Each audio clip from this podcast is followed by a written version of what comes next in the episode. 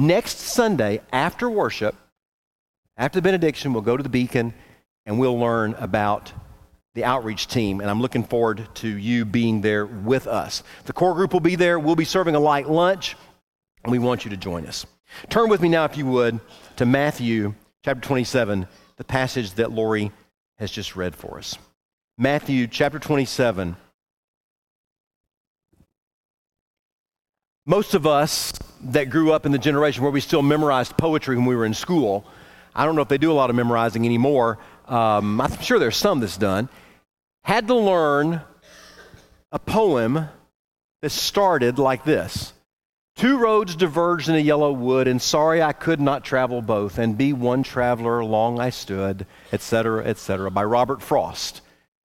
The poem was titled The Road Less Traveled. At the end of the poem, it says, Two roads diverged in a yellow wood, and I, I took the one less traveled. And that has made all the difference.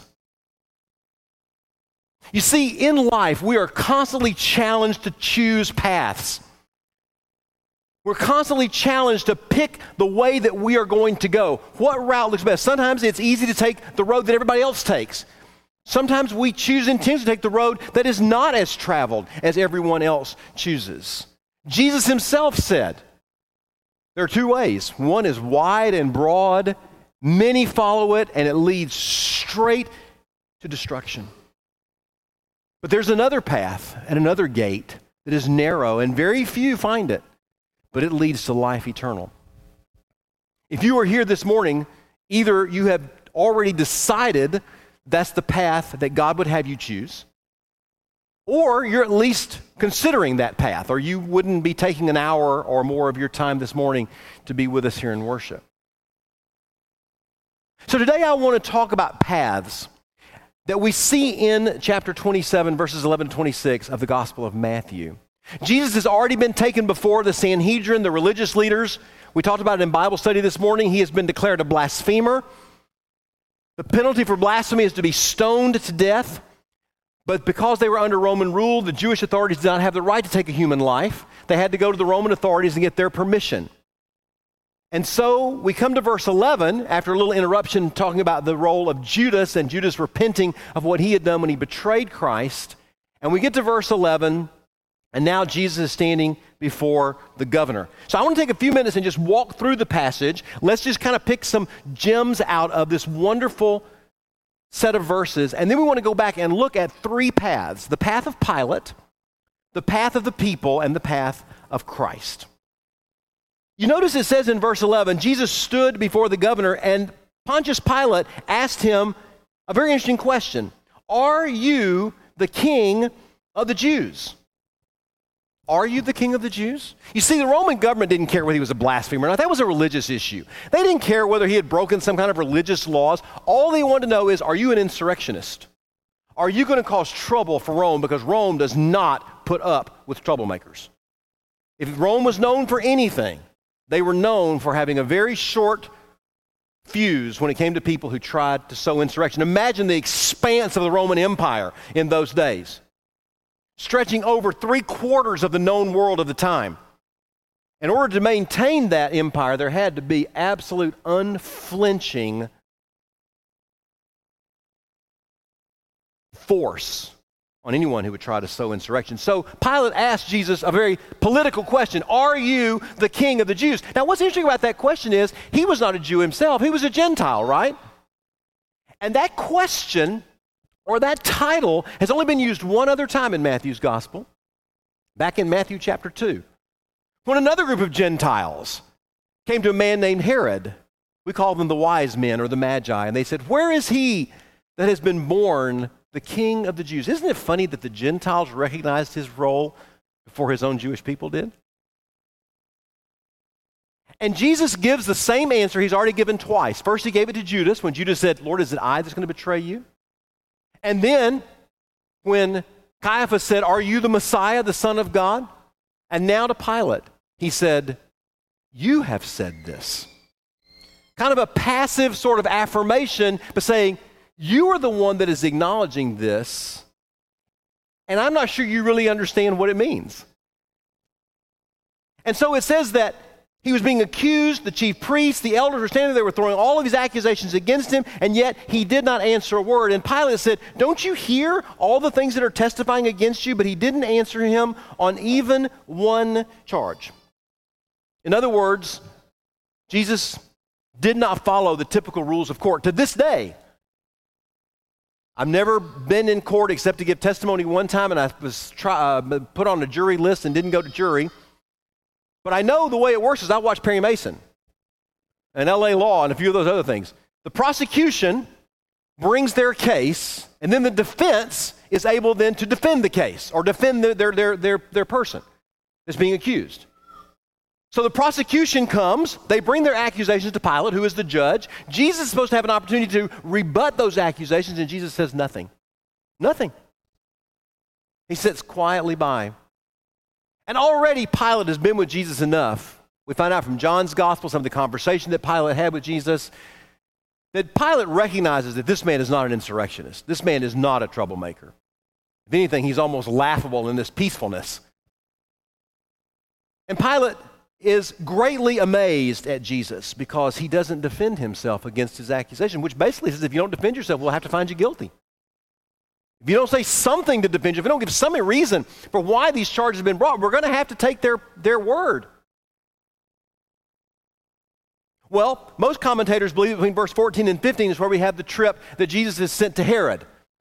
Some of you remember from Luke's gospel. He goes to Herod, and Herod questions him and then sends him back to Pilate. And then in verse 15, it says at the festival, this is the Passover, the governor's custom was to release to the crowd a prisoner that they wanted.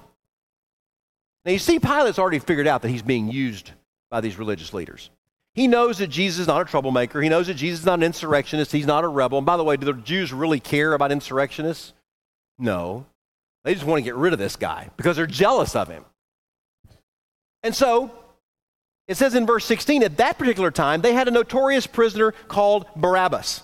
This was a man who had been in an insurrection. He was known, he had murdered someone. He had been convicted of murder. And the penalty for murder is what? Crucifixion, especially if you murder a Roman citizen. There were at least three of them that were arrested, and three crosses had been set up, ready to crucify these three insurrectionists. The middle cross was for the leader of the insurrection, a man by the name of Barabbas. And on either side of him were two of his cohorts. Pilate knows that Jesus was a popular teacher. He had heard about him, I'm sure. You don't run a, a, an area like Judea and not know what's going on among the peoples that are there. He's probably heard some of the stories about Jesus' miraculous healings and other things, and so he's thinking, you know what, this is these Roman, I mean, these Jewish leaders, but the people probably love him, so I'll give them the chance to release him. So he says, Who is it that you want me to release to you, Barabbas or Jesus, who is called Messiah. And he, Matthew explains he knew they'd handed him over because of envy. And meanwhile, while they are deliberating, his wife sends him a message and says, Whatever you do, don't mess with this man. Not only is he an innocent man, he is a righteous man. I've suffered terribly from him. We know about dreams in Matthew's gospel. Dreams in Matthew's gospel are always messages from God to people. So she comes and warns him treat this man carefully. But Pilate doesn't listen to her. Meanwhile, the chief priests and the elders are persuading the crowds to ask for Barabbas to execute Jesus. You got to know what they're saying. They're saying, look, you want someone that can help overthrow Rome? You want a leader? Get a man who's willing to risk his life to murder a Roman. That's who we want leading us, not this mealy mouth, love your neighbor as you love yourself kind of guy. What has he ever done for you? And the people who would listen to whatever the word was at the time, said, okay, yeah, yeah, we want Barabbas. Maybe he can help us start an insurrection, start a revolt against the Roman government. And so the governor asked him in verse 21, Which of the two do you want me to release for you? Barabbas, they answered. And Pilate's going, Okay, now come on. This guy is innocent. What do you want me to do with him? And the leaders had stirred the crowd up and they said, Crucify him! Put him on Barabbas' cross! Jesus died for Barabbas.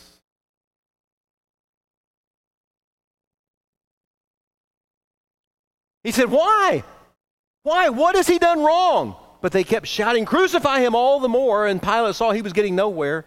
They were starting to riot. They were so incensed and so excited and so riotous that they were screaming. And he took some water, washed his hands in front of the crowd, said, I'm innocent of this man's blood. See to it yourselves.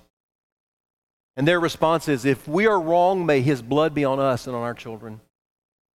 If we are at fault, may the penalty be ours. Then he released Barabbas to them.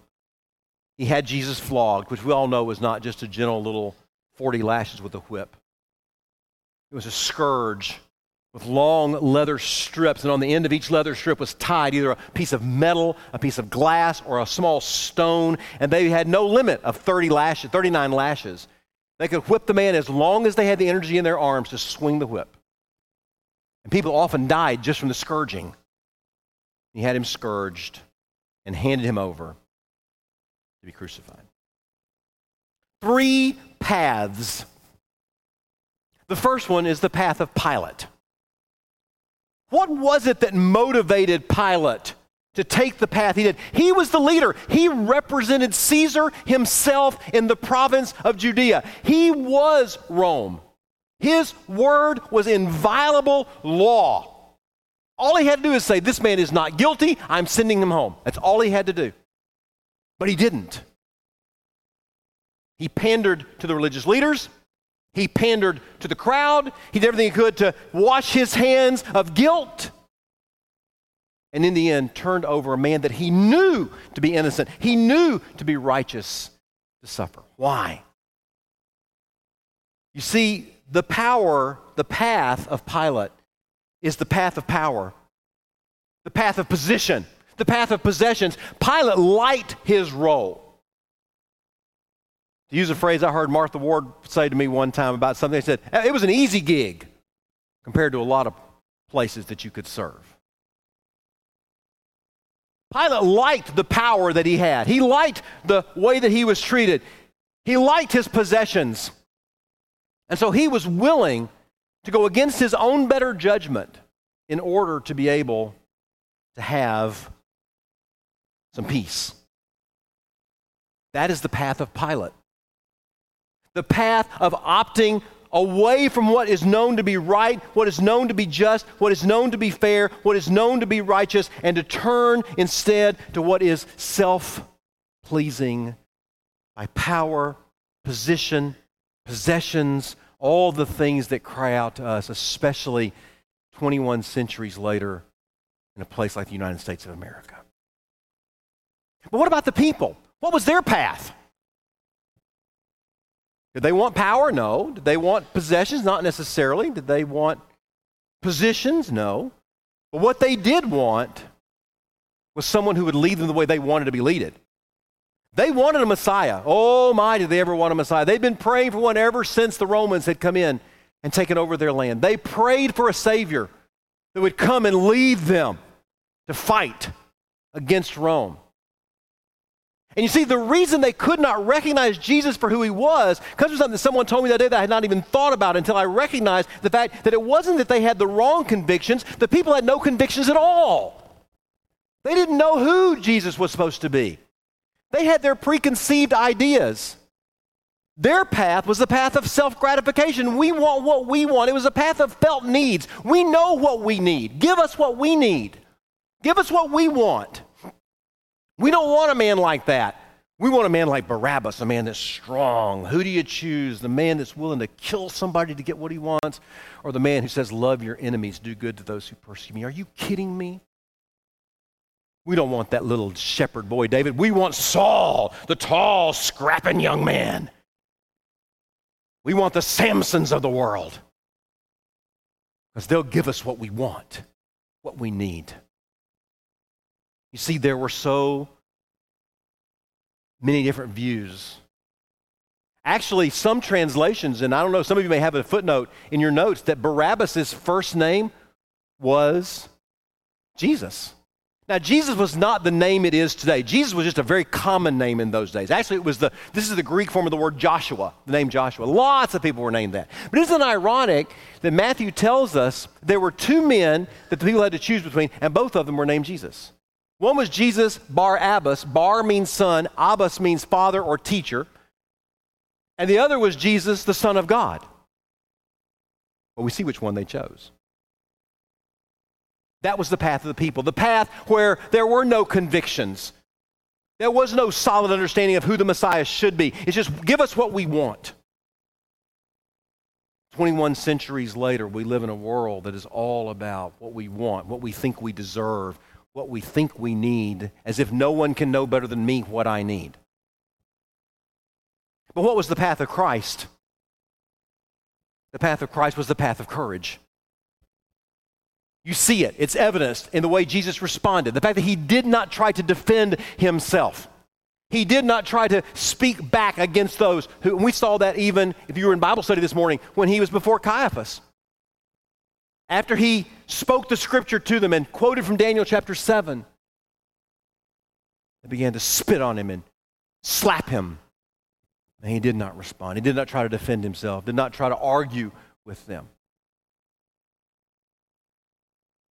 He stood there knowing that silence meant conviction, knowing that silence meant execution. Why? Because he was a masochist? Because he wanted to be punished? No, no, no, no, no. Because he knew that this was God's plan. He knew that the plan of God was that he would give his life as a ransom for every sinner who had ever lived and ever would live. And that includes the man now speaking to you and every one of you who are listening to the sound of my voice. Jesus knew this was God's plan. He knew that God was ultimately and uh, eternally good and could only be good. And so he yielded himself to his Father's plan, even after having prayed just the night before Lord, if it be possible, let this cup pass from me. Nevertheless, not my will, but your will be done. And the Father said, Amen. And so Jesus found the courage in knowing that his Father's plan was always good and righteous and to be followed. And so I ask us today, which path will we choose? Now, for those of us who are followers of Christ, for those of us who have surrendered our lives to Jesus and are following Him, sometimes years ago, decades ago, we decided to follow the path of wherever Jesus leads us, we will go. But every now and then, we find ourselves in tough situations. We find ourselves in places where the world says, look, you don't have to go along, just stay quiet. Just don't, just look the other way. And we begin to think, well, if I don't do that, I, I could lose my job, and I, I, got the wife, and I got my kids, and I got my house payment, I got my car payment. I, I, just need to just look away. I won't do anything. I won't be a part of this, but I'll just uh, kind of turn an eye and let it go by because we love our position. Oh, yeah, you think it's easy being an employee. You ought to try being the boss. There are things that have to be done, and I don't like it, but this is just the way the world works, and you just have to do it because otherwise they push you aside. Power, positions, possessions, these things call out to us. And we, just like Pontius Pilate, will fall prey to the temptation to follow another path other than the path of courage. Or we follow the path of the crowd. We know what we want, we know what we think is best for us, we know what we need. Now, God, you said, Ask and it shall be given to you. Well, this is what I need, so I need you to give it to me. And God tells us, listen, you don't know as well as I do what you need. And you say, well, I know better than anybody else. I'm the one living it. And don't even think you can tell me that you've never at least been tempted to do that. We all have. I have. We all have.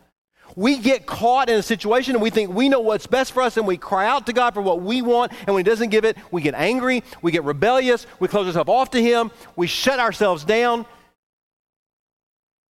When He says, Why don't you trust me? And you see, the reason that happens is because we forget our convictions. We forget who Christ really is. In this story in Matthew's gospel, there were the choice of two Jesuses. How many Jesuses do we have to choose from today? The Jesus of Joel Osteen and Ms. Myers? The Jesus of the Mormons or the Jehovah's Witnesses? You know what the Mormons' mantra is? As you are now, so once was God. As God is now, someday you may be. Is that the Jesus that we want? Do we want the Jesus of the Dalai Lama? The Jesus of the Muslims? Do we want the Jesus of modern culture? I'd just like to thank the big man upstairs for helping me score all those points tonight in the game. Or Pamela Anderson, who emblazoned across her chest, Jesus is my homeboy. Is that the Jesus that we affirm and that we follow? No. But boy, sometimes it sure is tempting I saw an ad, and I'm sorry, I, I, should have taped it. I saw an ad just yesterday, something coming on, I think it's Channel 5. Is it tonight? Something about sprouts.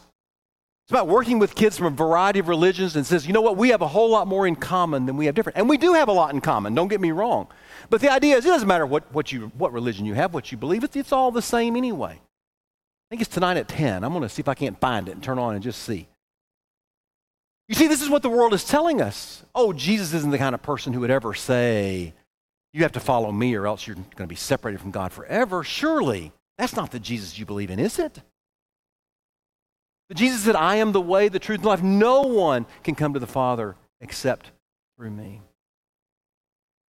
But so often we are tempted, if we do not stand firm on our convictions, lovingly, humbly, but firmly on what we believe from God's word to be truth we will fall prey to the swaying of the crowd, or at least be tempted to. Now, what about those of us who've not yet committed our lives to follow Christ?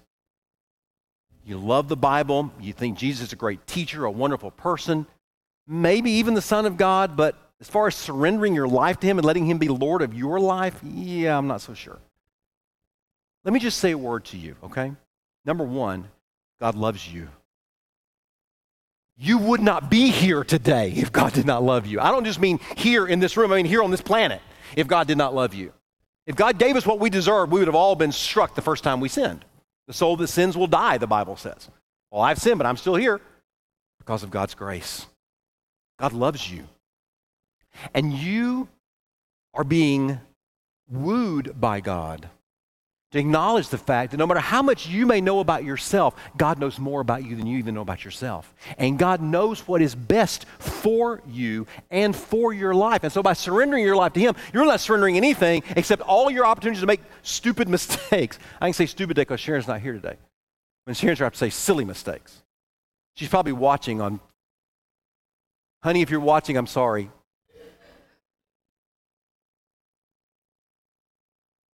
But if you're not yet a follower of Christ, if you've not yet surrendered your life to Him, let me say to you that the only way you're ever going to begin to find any sense of peace with your life is not by trying harder to do your best, not by trying to turn over a new leaf one more time. It's by surrendering all of your life. That all of a sudden, this life becomes a training ground for you. God will be training you and helping you to become more like the person that you want to be, and more importantly, the person that He wants you to be. But you have to begin by surrendering your life to Him and take the path of courage. Let me finish with that. I tried to block off enough time that I could really talk to you about this path of courage. How was it that Jesus, as a man, how was Jesus, the man, able to have the courage to look toward the cross, face what was ahead of him, at least according to this passage, there's a lot of answers to that question, but according to this passage, what do we see in this passage? What we see here, I believe, is he knew that God's plan was ultimately for God's glory and for the good of humanity. Jesus understood that this plan, difficult though it was, painful though it was, hard though it was, agonizing though it was, excruciating though it was, was the right plan because it was God's plan. And where do we find the courage? Where do we find it? We find it in the exact same place. We find it in understanding that God's plan for our lives is always, always the best. Even when I don't understand it, even when it hurts. I read the story just this past week about a very prominent man. If I said the name, some of you would know because he's from the St. Louis area. Very prominent man in a large company in this, in this town. He was working his way up the ladder and had moved a lot over his children's years. And he got here to St. Louis to work in the home office. And he told his children, his two boys, boys, we're going to stay here for a while. I want you to be able to finish junior high and high school and graduate, and we're not going to go anywhere. Well, you know how that works out, don't you? About three years into it, he got called in and said, We have a great opportunity for you. We're going to triple your income. You're going to have a senior executive position. You will be on the fast track toward eventually one day being CEO of this huge corporation with thousands of employees. So we need you to go home, tell your family you got a week. You're going to move to Phoenix. Wow. What a great blessing to my family. Look at all we'll be able to do. Look at how we'll be able to serve God with, with, with the resources, the finances, and the other things that we'll have. And, and I'll be able to have an influence in my company more than I have now as a regional manager. But then he remembered a promise he'd made to his boys. Three days later, he walked back in to the office of the executive vice president and said, I'm sorry, I'm going to have to turn down the promotion.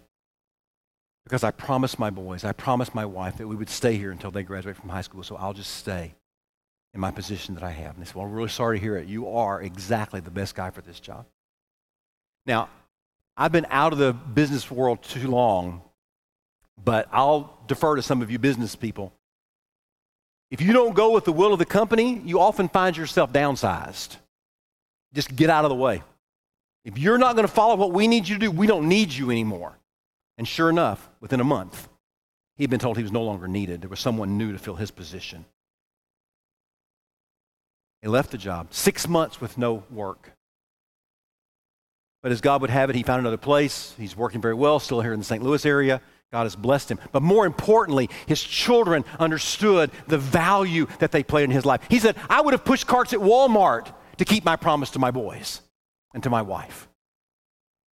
You see, that kind of courage to stand for something that you know is the right thing for you to do. That'd be some huge moral issue that's going to affect all of the earth. It might just be something as close as in your own neighborhood or your own office or the team that you coach or that your child plays on.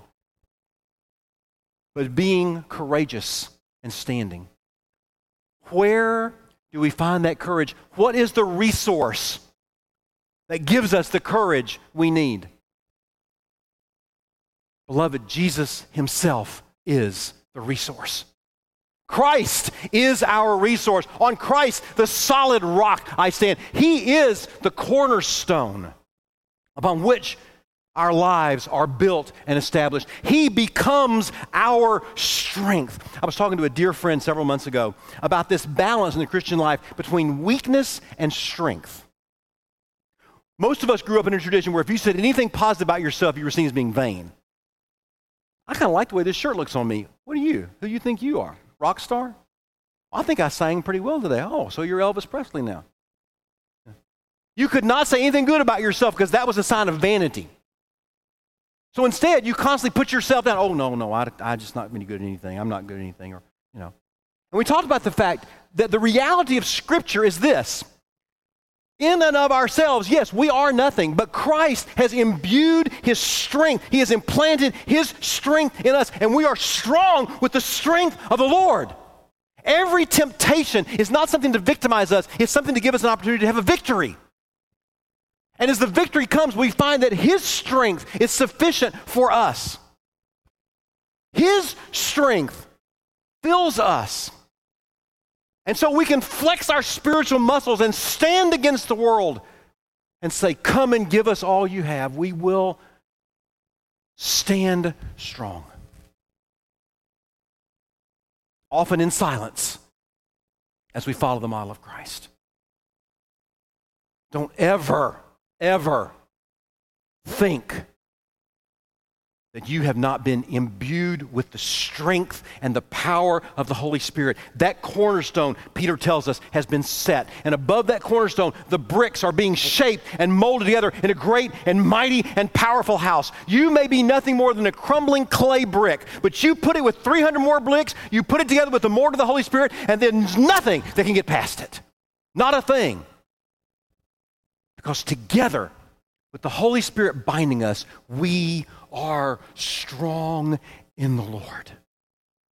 And today I want to encourage you.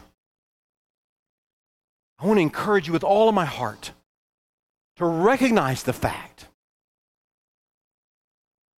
that we can stand in Christ take the path of courage when the, when the path of possessions or power or position or self gratification or felt needs or desires of our own hearts begin to call us away, we can say, No, I'm going to stand on the conviction that the one who could look Pontius Pilate in the face and answer not a word, knowing it meant his condemnation, I can stand in his strength. It will be sufficient so many paths. Which one will you choose today? Let's pray together.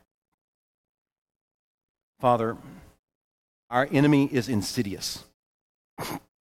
He watches our every move. I believe that as much as I believe anything in my heart. He watches everything we do, and He is watching for ways to try to trip us up.